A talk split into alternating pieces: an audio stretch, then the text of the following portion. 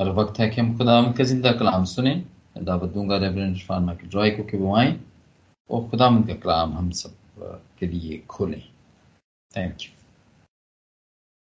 इस बाप के पहले दो हिस्सों में हमने दो कॉन्सेप्ट डेवलप होते हुए देखे जिनको ये साया तिरपन में बाप के आखिरी हिस्से से उठाता है और फिर वो इस बाब में इनको डेवलप करता है उनको एक्सप्लेन करता है। तिरपन में बाप के आखिरी हिस्से में एक नस्ल की बात होती है, जिसके लिए खुदा का खादम कुर्बान होता है। और इस चौवन में बाप के पहले हिस्से में ये साया उस नस्ल के आगाज़ के बारे में उस नस्ल के कायम किए जाने के बारे में बात करता है कि खुदा ने बाप ने इस नस्ल को कायम करने के लिए क्या किया और किस तरह से ये नस्ल कायम हुई? फिर दूसरे हिस्से में जिसका आगाज़ छठे बाप माफ़ माफ़ कीजिएगा, छठी आयत से होता है, वहाँ पर हम इस नस्ल को एक खानदान बनता हुआ देखते हैं।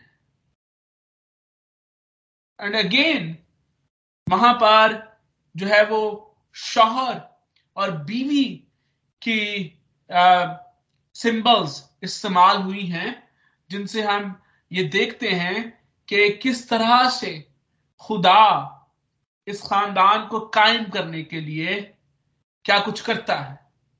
और हमने वहाँ पर शहर की मोहब्बत देखी उसकी कुर्बानी देखी और उसका उसका उसका प्रोएक्टिव हो, हो, हो, होना देखा कि वो किस तरह से हर एक बात को भुलाकर अपनी बीवी को दोबारा अपने पास लाता है ताकि खानदान कायम किया जा सके।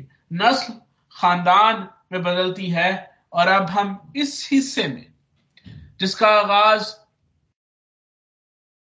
ग्यारहवीं आयत से होता है, यहाँ पर हम ये देखते हैं कि खुदा इस खानदान को एक शहर अदा करता है। नस्ल खानदान में बदलती है और खानदान को एक शहर मिलता है। ईसाई की किताब के मुताले के दौरान हमने देखा, हमें मालूम हुआ कि ये साया अपने इस सहीफे में शहर के मजमून का इस्तेमाल बाकसरत करता है।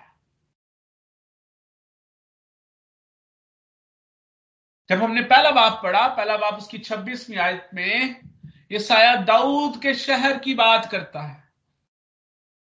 फिर दूसरा बाप उसकी दूसरी और चौथी आयत में एक ऐसे शहर की बात हो रही है, एक ऐसे शहर की बात होती है जो कि आइडियल वर्ल्ड सेंटर होगा। और फिर चौथे बाब में वो शहर की बहाली की बात करता है। छठे बाब बाप की जगह बारहवें बाप की पहली छह आत में एक खुशहाल और पुरमसरत शहर की बात होती है। वो शहर जो बहाल किया गया है, वो एक खुशहाल और पुरमसरत शहर में बदल जाता है। और फिर चौबीसवें बाप में फिर एक सुनसान और वीरान शहर की बात होती है। पच्चीस, पच्चीसवें बाप में एक आलमगीर शहर की बात होती है। छब्बीसवें बाब में एक मज़बूत शहर की बात होती है। पैंतीसवें बाब में एक बचाए हुए शहर की बात होती है। सैतालीसवें बाब में एक गिरे हुए शहर की बात होती है। बावनवे बाब में फिर छुड़ाए गए और बहाल शुदा शहर की बात होती है। और इस बात और इस किताब के आखिर में, आखिरी बाब में तसली याफ्ता शहर की बात होती है। So we can say that the theme of a city is very persistent in this book.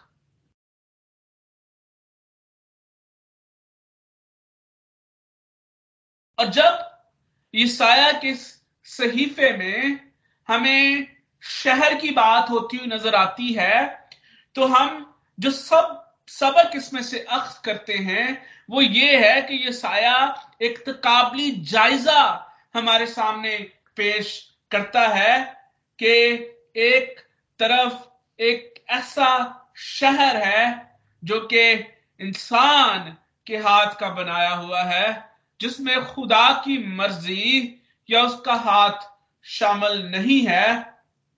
ये शहर इंसान अपनी मर्ज़ी और अपनी ख्वाहिश के मुताबिक बनाता है। और दूसरी तरफ़ एक ऐसा शहर है जो खुदा की मर्ज़ी और रजामंदी के साथ बनाया गया है, जो हमेशा तक कायम रहेगा। एक तरफ़ एक शहर है जो कि नापायदार है, जो मुसीबतों और तूफानों से घिरा हुआ है। जो बर्बाद होने वाला है। और एक तरफ़ एक ऐसा शहर है जो हमेशा कायम रहने वाला है, जिसमें अब्दी, खुशी इतमान और तसल्ली है। और फिर बाइबल के थीम्स को लेते हुए हम ये कह सकते हैं कि एक तरफ़ बाबुल है और एक तरफ़ यरूशलेम। वो वो शहर जो कि इंसानों ने खुदा की मर्ज़ी के खिलाफ बनाया। जब वो हुक्म देता है कि फैल जाओ, बढ़ो, फलो और ज़मीन को मामूरो महकूम करो, इंसान क्या करता है कि बजाय बढ़ने, फलने और फैलने के they to communicate in one city accumulate in one city एक शहर, आओ हम अपने लिए एक शहर बनाए।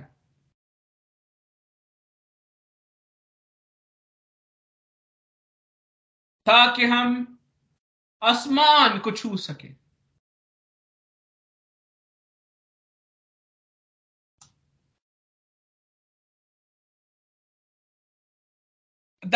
दिस इज़ वट ये एक ऐसी पिक्चर है जो कि हमें अपने इर्द गिर्द और अपने अंदर भी नज़र आती है। एक तरफ़ हम अपने अपने शहर बनाने की ख्वाहिश रखते हैं। ऐसे शहर जहाँ पर हम अपने नाम कायम कर सके, जहाँ पर हमारी, हमारे नाम कायम रह सके। और दूसरी तरफ़, एक ऐसा शहर खुदा बनाना चाहता है, जहाँ पर खुदा का नाम कायम रह सके।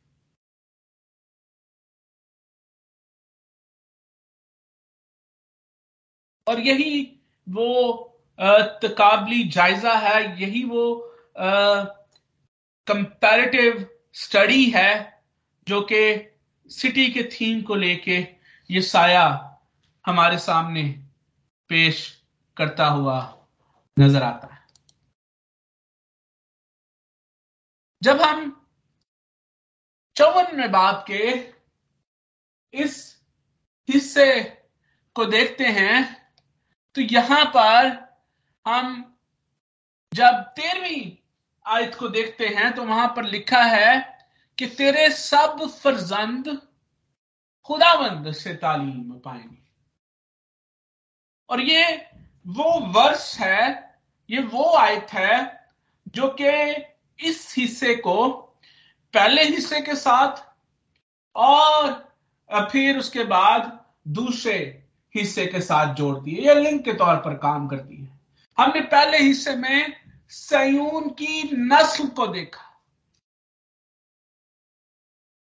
दूसरे हिस्से में हमने देखा कि खुदा इस सयूनी नस्ल को सयूनी खानदान बनाता है। और खुदा इस खानदान में अमन और सलामती कायम करता है। और अब इस हिस्से में खुदा इस खानदान के लिए, सयूनी खानदान के लिए, जिसमें अमन और सलामती को कायम की गई है, एक शहर बनाता है ताकि सयूनी खानदान सलामती के साथ इस शहर में रह सके।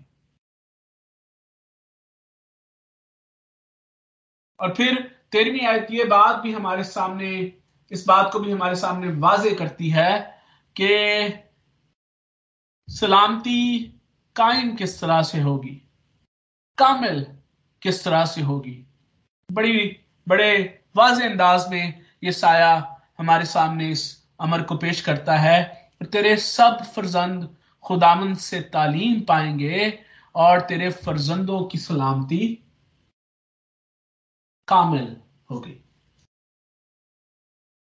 सलामती, कामिल सलामती, जिसका ज़िक्र इस तेरहवीं आयत में हम देखते हैं, ये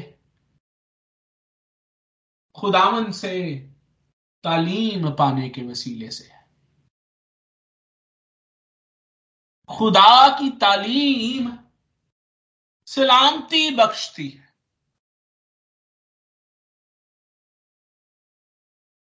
खुदा की तालीम, खुदा का कलाम अमन बख्शता है।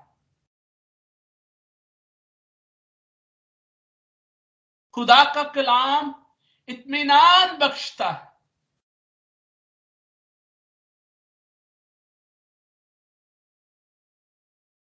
अगर अगर अगर आप अपने अपने अंदर कभी झाँक कर देखें, और उन चीज़ों पर गौर करें जो कि आपके अंदर उलझने पैदा करती हैं, वो चीज़ें जो कि आपके अंदर कंफ्यूजन पैदा करती हैं, वो चीज़ें जो कि आपके अंदर एक वॉर क्रिएट किए हुए हैं और फिर अगर आप ये सोचें कि इन चीज़ों के बारे में खुदावन की तालीम क्या बात करती है? एंड देन आप इस नतीजे पर पहुँचेंगे कि all this anxiety all this confusion ये सारी बेचैनी सिर्फ़ और सिर्फ़ इसलिए है कि मैं इस के बारे में खुदा की तालीम जो कुछ मुझे सिखाती है, मैं उसको सही तौर से समझ नहीं पाया नहीं पाया।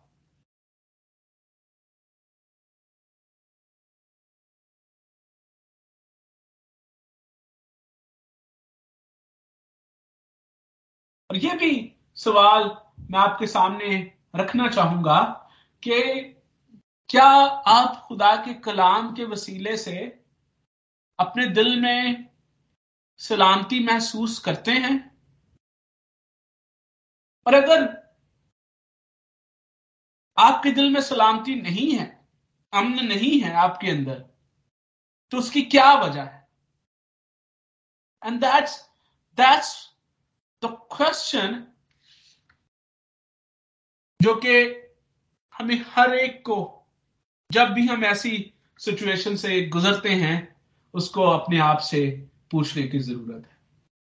जब हम ग्यारहवीं आयत को पढ़ते हैं तो वहाँ पर एक खूबसूरत थीम हमें नज़र आते है। खूबसूरत ख्याल नज़र आता है, जो कि ग्यारहवीं और बारहवीं आयत में हमें मिलता है, और मैंने इसको इस तरह से इसको इसका इनवान उसको इस तरह से दिया है बदसूरती से खूबसूरती।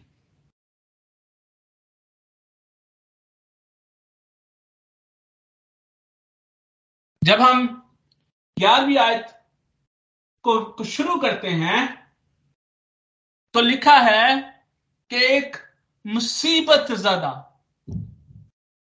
तूफ़ान की मारी। और तसल्ली से महरूम सिटी। एक ऐसा शहर जिसमें बर्बादी है, जिसके फाटक जल चुके हैं, जो कि मसमार हुआ चाहता है।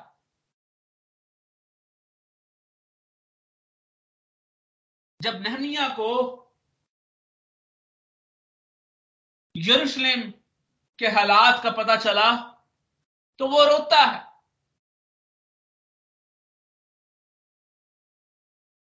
वो उसकी हालत जार पर रोता है। लेकिन जब हम ग्यारहवीं आयत के पहले हिस्से को देखते हैं तो वहाँ पर हमें जो सूरत हाल नज़र आती है, वो बड़ी बदसूरत है, लेकिन उसी आयत में अगले हिस्से में वो बदसू, एक ट्रांजिशन होती है। एक ट्रांसफॉर्मेशन होती है। और वो बदसूरती, खूबसूरती में बदलना शुरू हो जाती है। एक ऐसा शहर है जो मुसीबत जदा है, जो तूफानों से घिरा हुआ है, जो तसल्ली से महरूम है। और अब खुदा इस शहर की तरफ़ अपना हाथ बढ़ाता है। खुदा इस शहर की तरफ़ मुतवजे होता है। खुदा इस शहर की तरफ़ ध्यान करता है और खुदा ये कहता है, देख, मैं तेरे पत्थरों को स्याह रेख्ता में लगाऊँगा और तेरी बुनियाद नीलम से डालू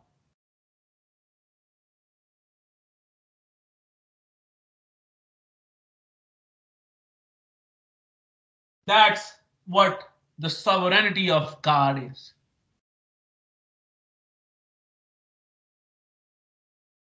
खुदा अपनी कुदरत और अपनी ताकत से बदसूरती को खूबसूरती में बदलता है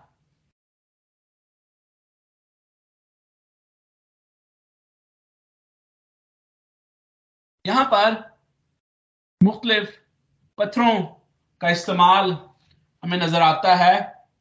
और जब हम खुदावन के पाक कलाम को, आप खुदा के पाक कलाम को बगौर पढ़ने वाले लोग हैं और बाकायदगी से सीखने वाले लोग हैं, आप इस बात को बाखूबी जानते हैं कि जहाँ जहाँ पर भी हमें खुदावन के शहर का तस्करा मिलता है, ज़्यादातर जहाँ पर खुदा शहर बनाने की बात करता है एक खूबसूरत शहर आपके सामने पेश किया जाता है और उसको खूबसूरती के साथ, उसकी तामीर का भी ज़िक्र किया जाता है। कीमती पत्थरों के साथ जो है, उसकी तामीर का ज़िक्र किया जाता है।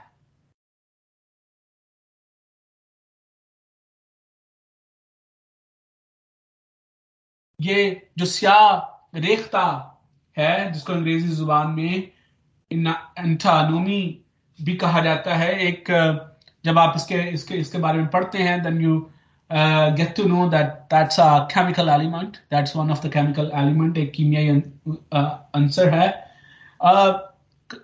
जमाना कदीम से ही इस पत्थर का इस्तेमाल हमें मुख्तलिफ़ तौर से नज़र आता है। हिस्टोरिकली मिस्री औरतों ने uh, जो कि अपनी खूबसूरती की वजह से मशहूर भी थी इस पत्थर का सुरमा बनाकर जिसको हम अपनी ज़ुबान में सुरमा कहते हैं अपनी आँखों में लगाना शुरू किया। और आ, मकसद ये था कि इससे जो मिस्री औरतों की सिया आँखें थी वो और ज़्यादा इसको लगाने की वजह से चमकदार खूबसूरत होती थी।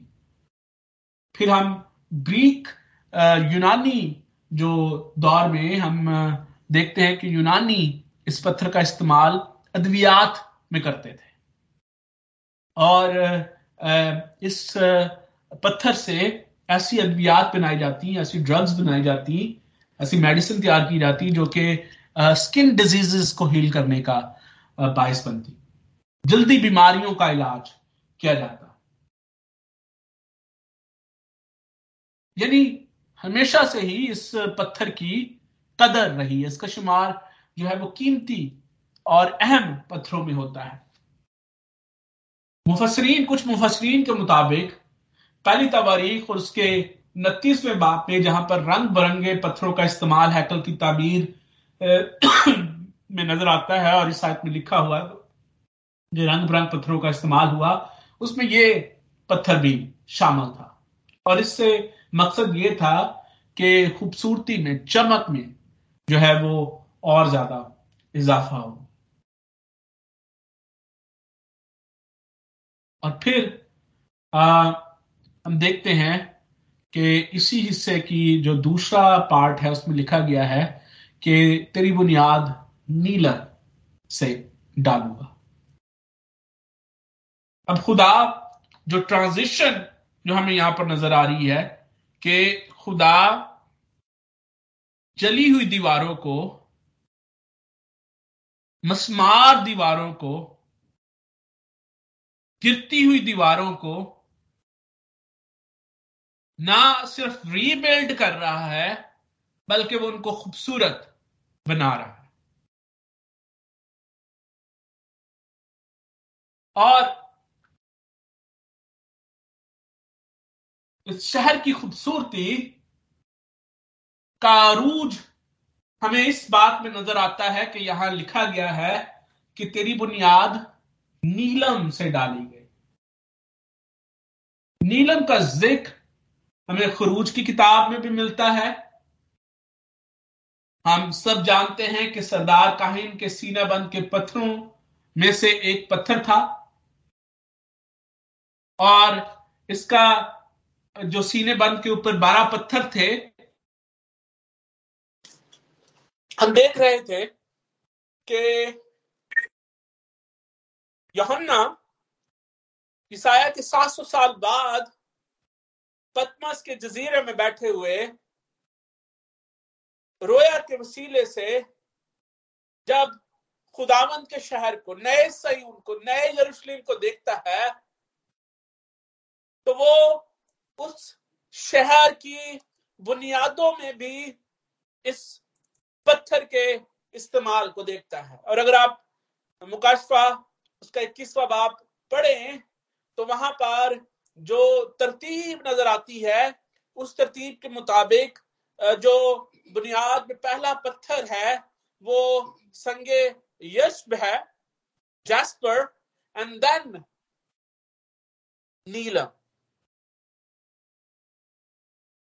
लेकिन इसकी अहमियत और भी ज़्यादा, कि सिंबॉलिक मीनिंग और भी ज़्यादा बढ़ जाते हैं जब हम खरूज चौबीसवा बाप उसकी दसवीं आयत को देखते हैं, जहाँ पर मूसा, हरून, नदब, अबीहू और सत्तर बुज़ुर्ग जो हैं, वो खुदा को देखने का शर्फ उन्हें हासिल होता है और उन्होंने इसराइल के खुदा को देखा तो उनको उसके पाँव के नीचे नीलम के पत्थर का एक चबूतरा नज़र आया।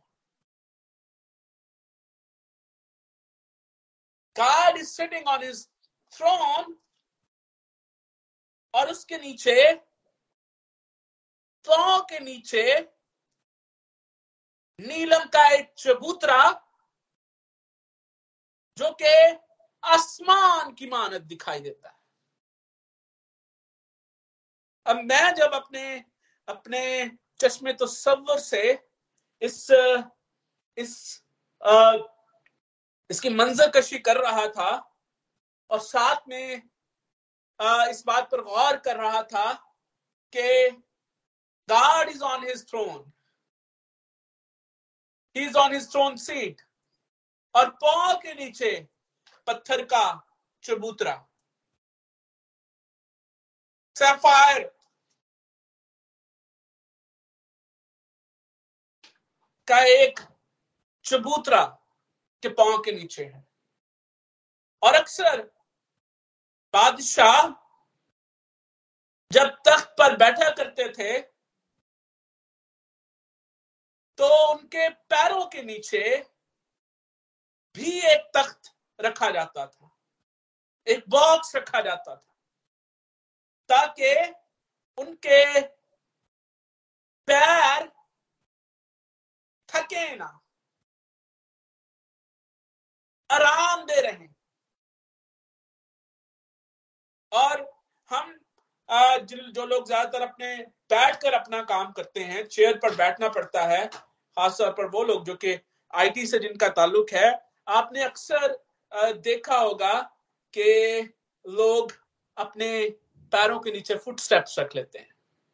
When we are, you're sitting for a long period of time पाँव आपने लटकाए हुए हैं और आपके पाँव जो है वो थक जाते हैं। सो आप टेक, अपने पाँव को टेक देने के लिए you can put footsteps underneath your foot और बहुत दफ़ा हम हम देखते भी हैं, ऐसी सीट्स भी हम देखते हैं, जहाँ पर जो है फुट स्टेप्स जो हैं पाँव के लिए बनाए जाते हैं।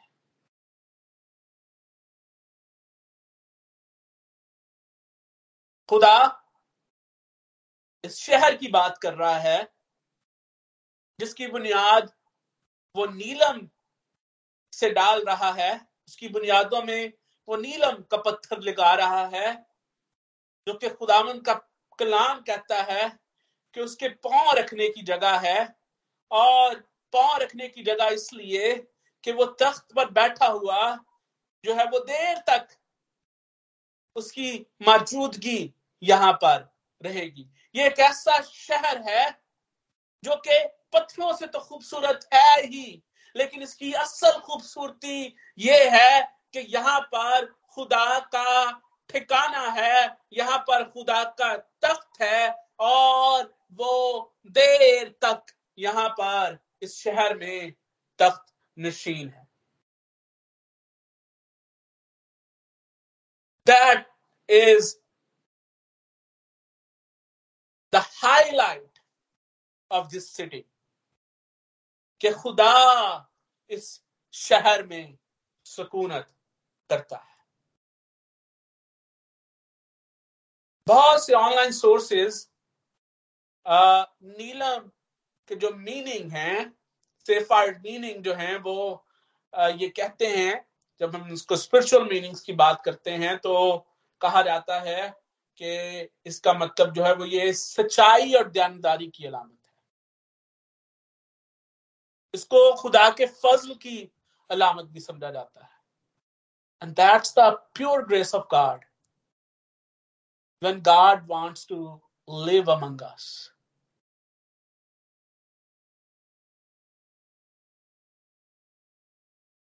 कुछ लोग मुफसरीन ये कहते हैं कि सरदार काहिन के सीना बंद पर इसका लामती मतलब आसमान के साथ ताल्लुक की निशानदही थी।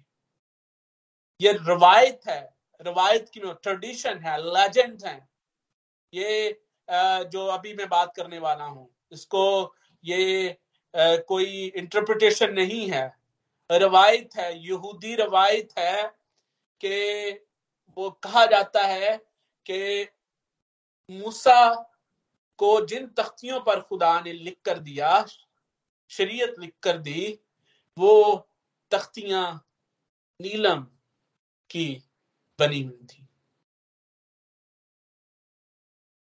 जो लोग पत्थरों के इल्म को जानते हैं वो इस बात को जानते हैं कि नील, नीलम को हिकमत की अलामत भी समझा जाता है।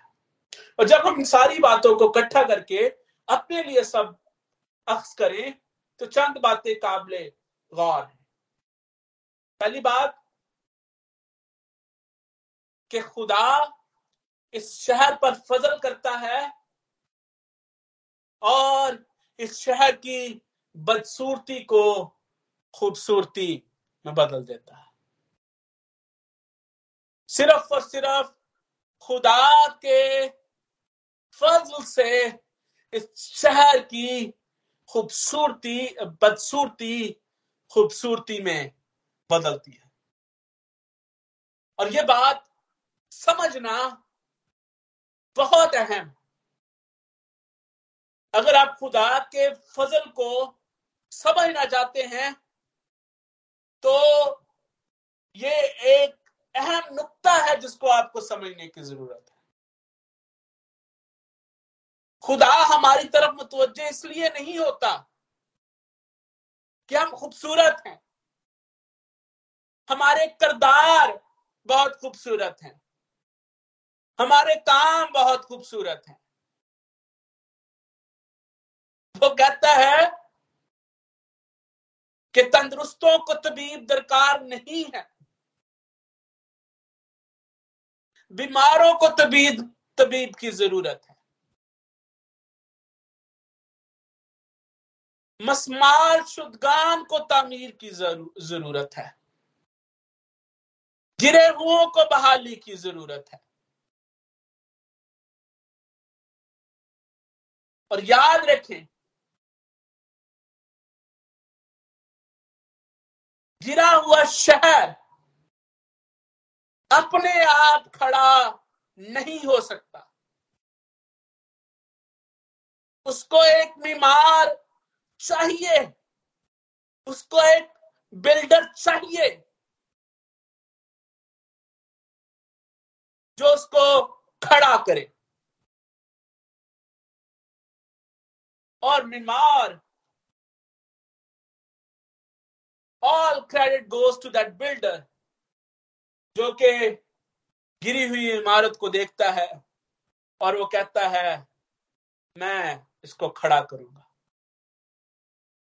और जब हम खुदा के फजल की बात करते हैं तो हम यही करते, यही बात करते हैं कि उसका फजल हमारी मैरिट्स की वजह से नहीं होता, बल्कि ये उसकी सॉवरन विल है कि वो हम पर हमारी तरफ़ मुतवजे होता है। यहाँ पर भी हम इसी बात को देखते हैं। And remember this point two हमारी खूबसूरती उसकी मौजूदगी की वजह से है। You are privilege because he lives in your city he lives in your temple बहुत सारे लोग खूबसूरत शहर बना लेते हैं, खूबसूरत घर बना लेते हैं, खूबसूरत जिंदगियाँ भी शो हो जाती हैं, लेकिन खुदा नहीं बसता, खुदा नहीं रहता।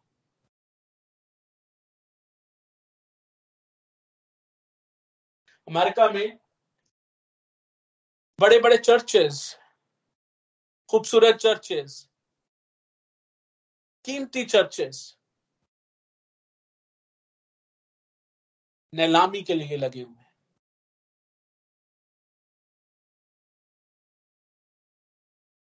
maybe when they built it they they want to make, make it beautiful but they didn't know the real highlight of the beauty. और वो उस वक्त मुमकिन है जब खुदा हमारे दरमियान में सुकूनत करता है। और जिस तरह से हमने देखा कि नीलम जो है वो सच्चाई को बयान, उसको सच्चाई की अलामत है और जब हम इस कॉन्टेक्स्ट में, खासतौर पर इन सात आयात के कॉन्टेक्स्ट में इसको देखते हैं, और अगली आयत, तेरहवीं आयत को ही जब हम पढ़ते हैं, जहाँ पर तालीम की बात हो रही है तो हम ये कह सकते हैं कि यहाँ पर नीलम जो है, वो अलामत है सच्चाई की, वो सच्चाई जो कि खुदा के कलाम, वो सच्चाई का कलाम। खुदा अपने लोगों के दरमियान सुकूनत करता है वो अपने कलाम के वसीले से अपने लोगों के दरमियान सुकूनत करता है। मैं नहायत माजत खा हूँ कि रबता हम मुनकता होने की वजह से आ, हमें हमें हमें थोड़ी देर के लिए मुश्किल का सामना करना पड़ा और मैं इस इस मौजू को यहीं पर जो है वो ख़त्म करूँगा वक्त की कमी की वजह से। बेशक हम और दो पॉइंट्स अभी जिनको हम देख सकते हैं इस शहर की बुनियाद की बात होती है, तेरहवीं और चौदहवीं आयत में और फिर पंद्रहवीं से सत्रहवीं आयत में इसकी हिफाजत की बात होती है। लेकिन हमें याद रखने की ज़रूरत है कि खुदा हर किस्म की मुसीबत को, हर तरह के तूफ़ान को, हर तरह की मुश्किल को, बेसकूनी को, बदअमनी को बदल सकता है। जिस तरह से वो इस शहर की बदसूरती को, खूबसूरती में बदलता है, इसी तरह से वो हमारे शहरों, हमारे घरों और हमारे अंदर की बदसूरती को भी खूबसूरती में बदल सकता है। सिर्फ़ ज़रूरत इस चीज़ की है कि हम अपने आप को खुदा की कुदरत और उसके फजल के सुपुर्द करें। उसकी कुदरत और उसके फजल को शुक्रगुजारी के साथ अपनी ज़िंदगी में कबूल करें और एक जिम्मेदार शहरी के तौर पर अपनी ज़िंदगी बसर करें। खुदामंद इस कलाम के वसीले से हम सबको कसरत के साथ बरकत बख्शे आमीन Amen, Amen, Amen, Amen. Thank you very much, uh, Reverend Irfan Michael Roy, for the blessed message. Thank you very much.